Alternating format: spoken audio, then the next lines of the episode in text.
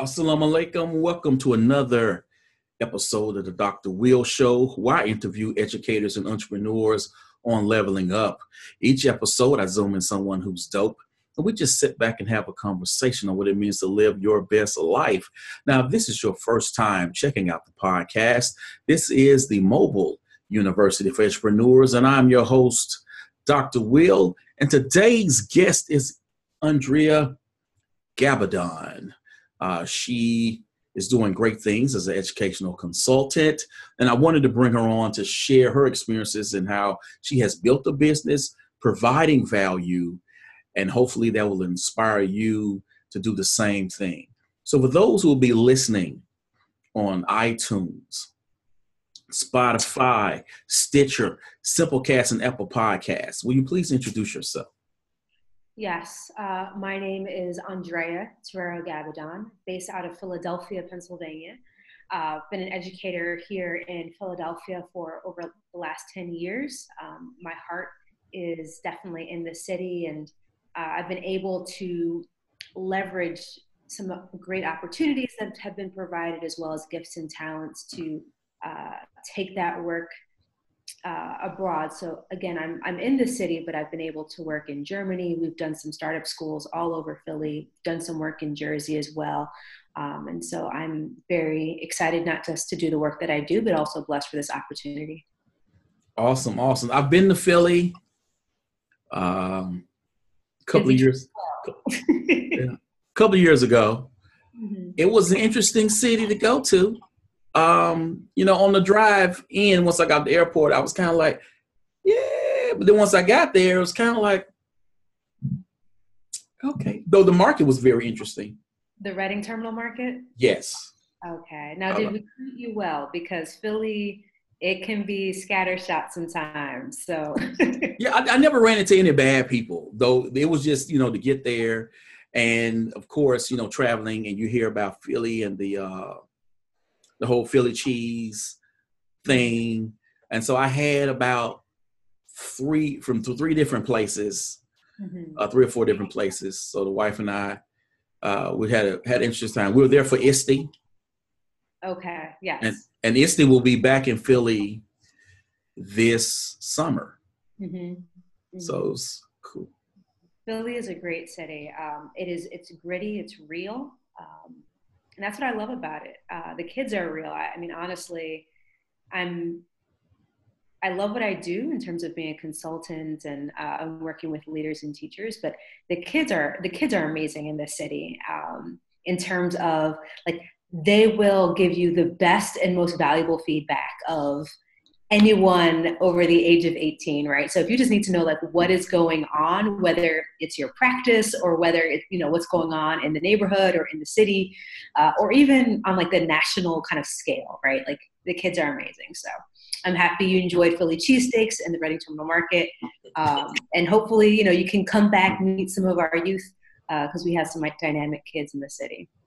Awesome awesome. So how did you find yourself in K through 12 education, what did you envision for your life when you were growing up? Yeah, great question. So initially, I wanted to be an engineer. Um, and so growing up, I loved Legos and I loved working with my hands. Um, and I initially planned for that to be the direction that my life was going in. Um, and when I was in my last two years of high school, I pivoted and uh, and went to a public school. And that was actually really powerful for me because I went, you know, the majority of my education was very like high expectations, warm, loving faculty, um, great kind of school environment.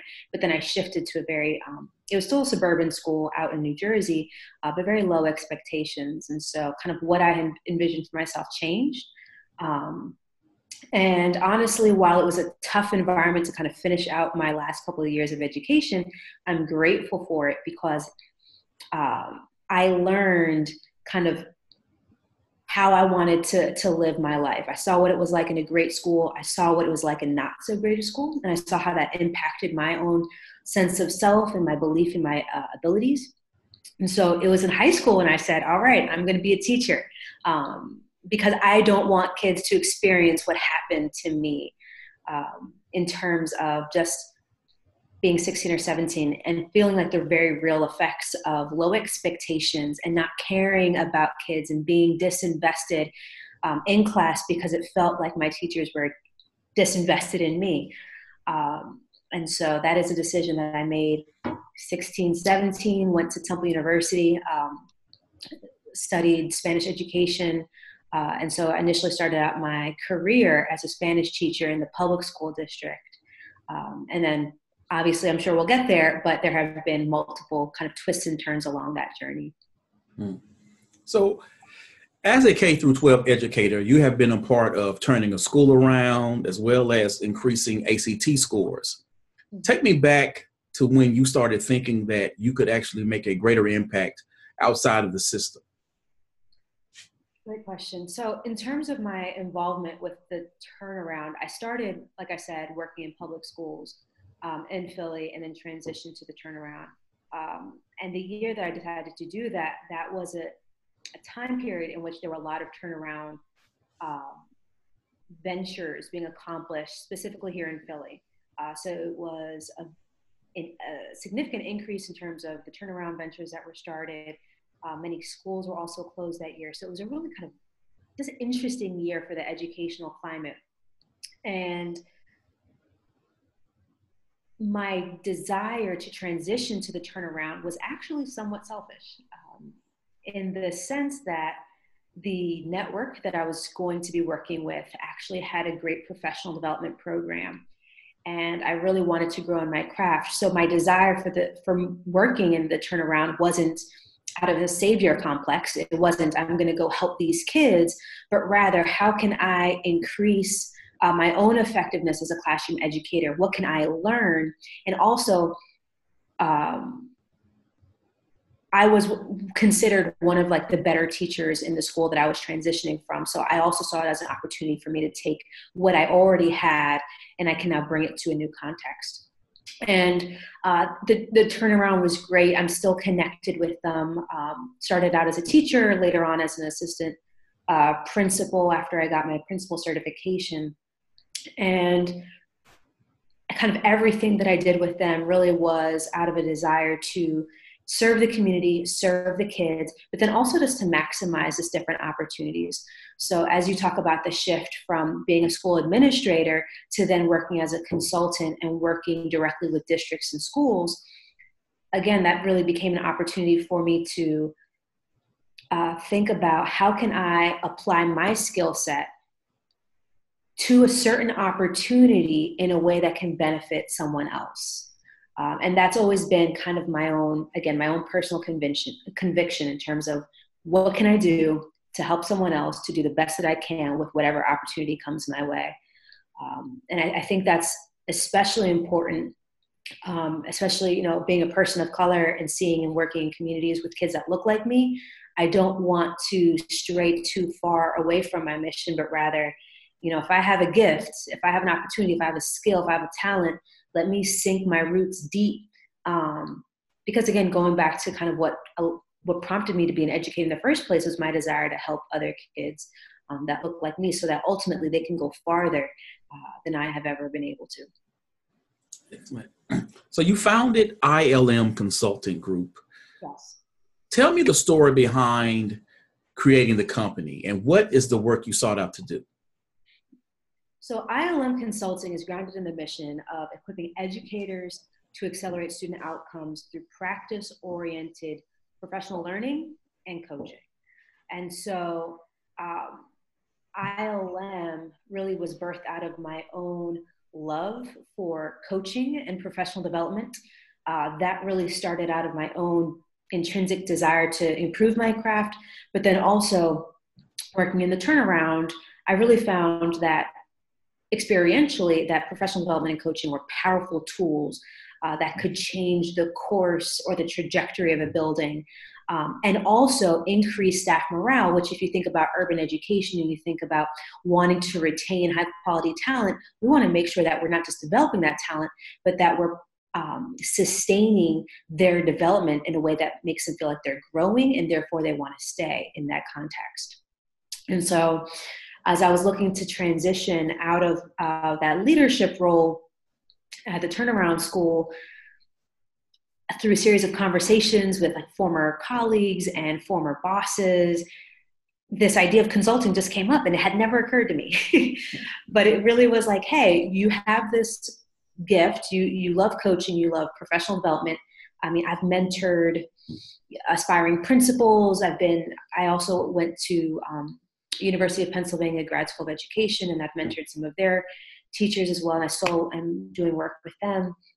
And so they're like, why don't you just apply that in a business sense um, so that you can ultimately continue the work that you love to do? Um, and so I connected with my various members of my professional network, as well as a lot of business owners that I know, and just began to crafting crafting the business. I learned a lot about business. I took some business classes. Um, had a lot, bought a lot of coffee for people to pick their brain about what business looks like and how to navigate um, the complexities of a business and um, was able ultimately to kind of launch uh, about a year and a half ago and it's been great we've been able to serve um, oh goodness now it's about 35 to 40 schools again both nationally and internationally. We have done the work in germany which has been exciting but all of it's been either directly coaching leaders and teachers or again through that practice oriented professional development. So it's not sit and get. I'm not a sage on the stage but let me uh, let's actually implement. Let's let's let's do the work now so that when you're walking out of our session in two hours four hours six hours you're equipped uh, to make change in, in your school. Mm. so you talk about the coaching and the practice oriented work that you do. How did you inventory your experiences and what energizes you as an educator to determine the direction of the company? Right so initially a lot of the business model in and of itself, right? The, the essential services that we provide came out of those conversations that I had with leaders.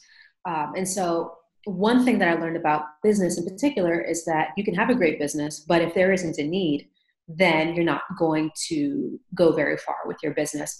And so, that initial inventory was me reaching out to leaders that I knew, right? I studied in a principal certification program, so I'm connected through Penn, I'm connected through Temple, uh, connected through various, you know, working in the public school sector and, and the independent school sector here in Philly, uh, as well as in New Jersey. And so I invited leaders to coffee and lunch, and I asked them, you know, what do you need? For your context, what are the strengths of your building? What are the strengths of your district? Where are the areas that you want to grow? Where are you not getting support? And let me share with you kind of what I'm envisioning for this company and does this seem like the right stuff? And so essentially what I'm doing through getting those, uh, through, through buying people coffee is I'm getting feedback, right? And I'm able to refine the business model um, even more. And so that's been really helpful um, in order to determine the direction of the company. I also implemented and still implement to some extent what's called a lean methodology. Have you heard of that? Mm-mm. Okay, so lean methodology is essentially a business or entrepreneurial approach where you, instead of creating like a multi page business plan, like many of people are taught to do in business classes, it's essentially a one page business plan that touches every part of a business from marketing to your services to your prospective um, clients to your unique value proposition um, but what is strategic about this document is one, it's very easy to complete. Two, the idea is that you return to this document, and after you proceed in your business and identify what works and what doesn't work, you then adjust uh, the business model on this lean um, lean canvas. It's called, and so it's really been a combination of that. Um, again, the coffee, getting feedback from external stakeholders, using lean, method, uh, lean methodology. Um, I also work, and this isn't very unusual for a consultancy uh, like mine, but we also work with a board. And so our board is made up of um, business owners, entrepreneurs. Uh, we have some educators. Uh, we have researchers on our board, and the purpose of the board is to really help inform the direction of the company. So I meet with them again, buy them coffee. uh, because we want to value their time and their investment as they're speaking into this business. Um, but they're able to hold us accountable not just to our mission alignment, but also to the direction that we're heading in. Is it the right direction? Are we partnering with the right clients? Are we um, making wise decisions? Are the services that we're providing true to what we said that we can do? Um, and they also help me examine outcomes um, so that our outcomes are truly rooted in what's evidence based uh, and not just kind of what I'm saying works or me finagling the data. Um, so it's a great source of essentially just operating in community because I believe that um, the best and wisest decisions are not made in isolation, but rather you should have others speak into that. And it's been very helpful for me in the business sense. Mm-hmm. So I want to throw this out there to you. I want to know about the or get an inside scoop of your coaching practices. Take me inside. W- what do they look like? Yeah, that's great. So for for teachers or for leaders? Either either one. Either one. All right. So let's say I'm working with a teacher. Um, typically, when I am working directly with teachers, or when a member of my team is working directly with teachers, uh, it's because the leader has identified that there's a need, um, and so I'll typically go in with the leader, um, maybe do a couple of observations on the front end, kind of assess what we believe are the strengths as well as the opportunities for growth with that teacher in relation to some larger strategic goal right so we don't just work in uh, isolation uh, but if we're building capacity for a school we do so in relation to whether it's the school's literacy goals whether it's their act goals whether it's their pssa goals but we want to support um, and build capacity in the most high leverage way possible um, so after those initial observations, we meet with the teacher, get their input. What do they believe their strengths are? What, where do they want to grow? I really believe it's important to have an asset-based mindset, and so we always want to start out with what are your strengths? Like where where do you think you're knocking it out of the park? Where are your kids strong? Because that is an excellent launching pad to then help them increase their the effectiveness of their practice we think about kids all the time and we hear a lot of the deficit narrative especially with urban youth um, and, and and that's not right right? There's also a narrative that's happening right now nationally about teachers and teachers aren't effective. No. How can we celebrate and, and name what you're good at? Um, not only does that build rapport but like i said that's a great way to then identify how do we leverage what you're good at to then support maybe the areas that we need to improve. Um, and then from there, it's a very simple cycle of establishing an action step with that teacher, practicing that action step, then getting that teacher into the classroom. Let's observe, let's see how it went. And then afterwards, we'll do a debrief and some more practice. But what makes ILM unique is that idea of practice. So it's not just, hey, maybe you need to plan more check for understanding questions. It's, hey, let's pull out your lesson plan. Let's actually identify what your key points are. Where do we need to build in check for understanding questions? Mm-hmm. Now that we've already built some out, maybe let's maybe look at a, a different lesson, maybe for the following day. Now you try it on your own. And so, just like we talk about um, uh, guided release with students, we do the same thing. I will model the skill, I provide exemplars of whatever that skill is, very important, especially if it's a planning skill. Um, we'll practice it together, and then I release you. You do it in, on your own within the context of our coaching meeting so that it's a safe environment and I can give you feedback. And if you mess up, that's okay. But we want to build that muscle memory so that when you go live in front of kiddos, you have the confidence you need to implement that skill well. Not that the teacher's going to get it perfect every time, but we want to practice and maximize every opportunity we have to get you up on your feet and improve your skill because ultimately in my opinion and i'm sure you would agree with me student achievement is an urgent matter um, especially you know my background is in high school kids they have what one two three four years of high school left before they go into the real world and we don't want to waste their time uh, nor do we ever want to waste an educator's time That's all right. That's all right. So earlier you mentioned having a board of people to work with mm-hmm. to provide sort of a guide to make sure that you are moving in the right direction. Uh, what are some of the marketing strategies that you employ to attract clients? And when do you know when a job doesn't align with who you are as an educator? Right. So, um, in terms of marketing, our marketing plan has greatly changed from when we first started until now. Uh, so, the first year that it started, it was very much cold calling, cold emails to schools, um, doing even some like low level volunteer work in schools just to get our uh, name and our brand out there. Uh, we also would connect directly with districts, so finding out at the district level who's over professional development or who's over coaching or who's working with outside contractors, and again, just get introducing ourselves, you know, showing our branded materials and and and making sure that we became a recognizable name for that district really what it's come to now in terms of marketing is word of mouth.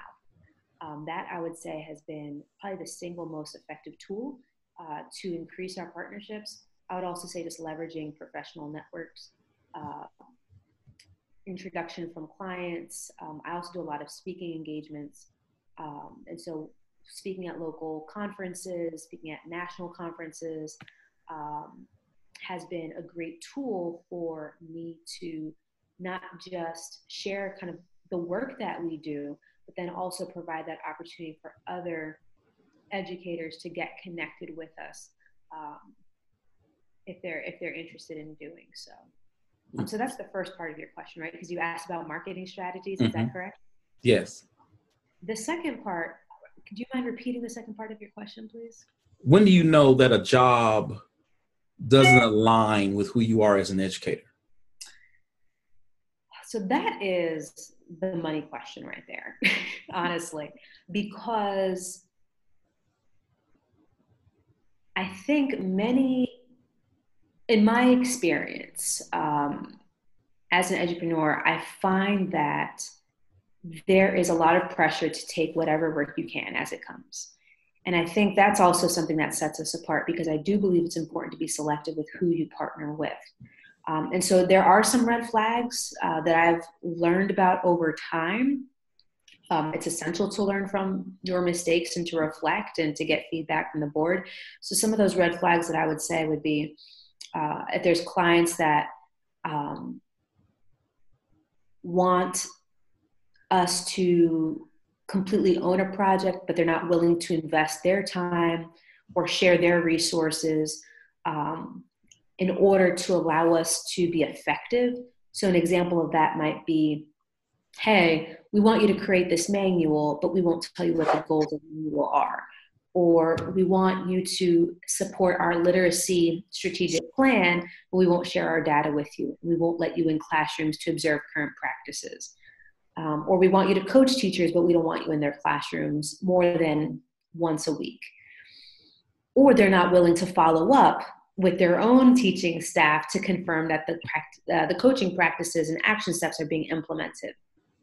That's what I mean when I say uh, not willing, when, when you see a, a, a, potential partner or client is not willing to invest um, their own time or resources or support their staff's own investment of time and resources. So, for example, um, I don't I don't ask um, clients to i don't ask you know principals to sit in every pd because I, I, know that's really challenging principals are busy people and i get that but sometimes there may be a session where it's essential that the principal sits in but if the principal is just on the computer the entire time that's not showing the professional model to their staff that this is worth their time and that's going to ultimately impact the client it doesn't really impact me um, but it's not going to allow our work to be as effective as it can. And I think that's where we need to be, as entrepreneurs, willing to walk away um, when that client is just not responsive or not willing to be invested. And I think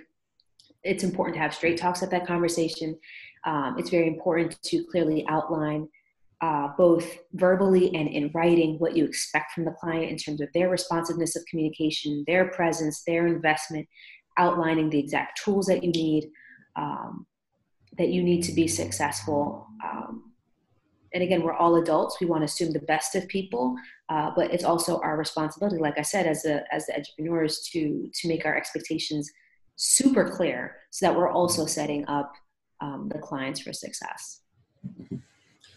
So, the, the what I the cool thing I like about consulting is it doesn't cost a lot of money, I guess, to get your business off the ground. You don't have a lot of overhead. Mm-hmm. But when you are building a an actual business as what you're doing, how should an educator determine or decide how much time and money to invest in their business? This is also another great question. um, and, and, it's hard to respond in the sense that there isn't a hard and fast rule. Um, I don't think it's possible to say, hey, you can do it under $500 or do it under 250. Um, I think it's important to first identify what are the essentials um, in terms of insurance, like what, what does your business need based on your model, based on your services in order to be effective and also to be legitimate. And I say legitimate in terms of um, you want to make sure that we are holding to whatever legal parameters exist. So, does your business model require insurance? Um, I have to hold insurance because I'm going into schools. I am uh, working with kids uh, or around kids, even though I'm not working directly with kids, but that requires a specific type of insurance. And so that is something that I would encourage beginning business over business owners, excuse me, to take into account. I would also have them think about like website. Um, what are some basic marketing things that you need. What can you do yourself um, in order to save money? And then obviously things like an LLC or however you're choosing uh, to formalize your business, that also includes a cost. Um, so once you identify the essentials, I would develop a budget. ILM has a budget that we um, that we had when we first started. We have a budget now, um, and so it's really important that after you identify what it is that you need that you stick within the parameters of those of that budget um, and that you're also continuing to solicit advice from others. I think sometimes as an entrepreneur or, or working in isolation it's easy to get caught up in i need this banner in order to participate in this conference or if i'm going to be a vendor at a fair i need to have x amount for giveaways. Um, but again I have found wonderfully creative people that have been able to help me kind of cut costs by thinking about how I can do things in a way that is not cheap, but rather in a way that's cost effective, um, while still looking sharp, crisp, and professional. Because uh, we don't want to cut costs. It does take money to make money, but you also want to be wise in how much you are choosing to spend, um, especially when you're starting out. So, as an entrepreneur, do you think it's better to focus the work on one thing or be good at multiple things? Definitely better to focus on one thing, in my opinion. Um, and the reason why is because I mentioned earlier about using the lean canvas and having um, uh, a belief or a practice of refining your business model. And it is very challenging to refine your business model when you're offering seven services. Um, it is hard to, and it's not impossible, right? But if you are, let's say, one person or two people, I would suggest narrow on what what are you best at, what are you known as, even as a professional, and how can you refine that focus area so that after every job, after every interaction with a client, you can improve your craft. And again, it's much easier to do that on one thing because at the end of the day, you want to be able to give an A plus to every client. You want to give an A plus to every job to the best of your ability. Um, you don't want to give a C on a project because you haven't implemented that service in a while. That's not doing the right thing by kids and it's not doing the right thing by clients. I'll also say um, being mission and vision oriented is super essential because if you have a clear mission, that'll allow you to identify that one or two things um, that uh, really move your company forward. And we've all worked in schools, right? We're all educators, uh, you and I, as well as the listeners. And, and we've been in districts and schools to try to focus on seven initiatives, and they don't work. And so, as we're branching out and doing our own thing, let's think about you know those essentials. What's our vision and mission? What's our what are our commitments? What are those one or two services? How can we refine those over time and really build that business model out? And if those services that you're identifying aren't marketable, if there isn't, um, if there aren't prospective clients enough to really allow that to be a profitable business, then maybe you do need to change. But again, don't don't have such an exhaustive menu that you don't know at what you're good at at the end of the day. Awesome, awesome. Thank you. you you've been dropping some gems today. it's that's a, you're a great interviewer. What can I say?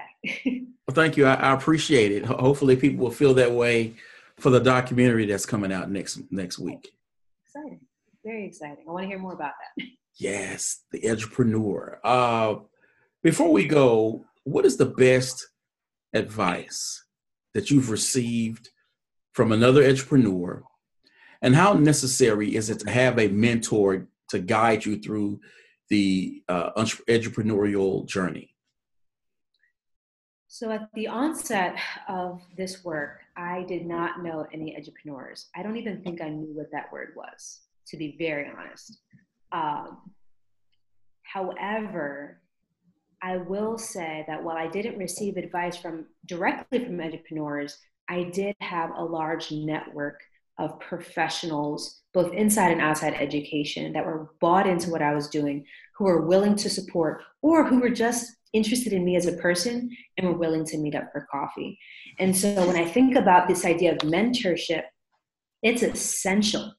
And I would encourage us not just to think about mentorship from another entrepreneur, even though that can be valuable, but who are people within your network that you can reach out to um, and how are you leveraging those professional relationships to move you forward? Um, so in terms of identifying mentors i would suggest if someone is looking to transition i would say network get your name out there uh, reach out to people even if you haven't talked to them for years like don't be ashamed like that's, that's networking and say hey you know i'd love to just catch up buy you a cup of coffee what time works for you mm-hmm. um, and and and that can really move you a really long way because what that does is that then allows you to learn more about what's the need out there it helps you identify people that maybe not someone who has the time or capacity to be a mentor but maybe someone who has something that they can um, provide in terms of like insight or advice uh, based on their experiences. And so um, again mentors i think are great but you know once life gets busy and you have you know husband wife kids you know family responsibilities and life gets busy whoever and however you can tap into people so that you're not operating in isolation is definitely essential and being strategic about those conversations whether it's again it's a mentor or you're just getting coffee with someone whenever i would meet with someone and still to this day i actually script out my questions i have networking goals um, if it's a conference, I'm like, all right, I want to meet three people who are really good at this thing because I want to learn about it. Like, be strategic um, as you're creating these pathways for yourself. Um, and whatever it is, I would always encourage uh, people just to reach out and get counsel at every stage of the business development process. Whether again it's a, it's one mentor or it's several people, don't operate by yourself. You know vet your ideas against someone else. Um, return to your ideas. Read a lot do a lot of research figure out what's out there reach out to other uh, entrepreneurs other business owners even if they're your competition that's okay you can still be civil and learn and and um, i think that's something that can definitely bring value to any prospective business owner all right all right i'd like to thank my guest today, Andrea Gabbadon, for coming on the show. Thank you. Thank you for having me. I really appreciated this time. And uh, again, wish you all the best, especially with your documentary coming up. You are welcome. Thank you. Now, people, you know how I do this. This podcast episode will be on Simplecast, Apple Podcasts, iTunes, Stitcher, and Spotify. I need you to subscribe, follow, and share because your boy's trying to get Oprah on the show. And I want her to know that I'm doing big things around here. People, this, thank you checking out this podcast. This is the mobile University for Entrepreneurs. As always, invest in you, EDU. Peace.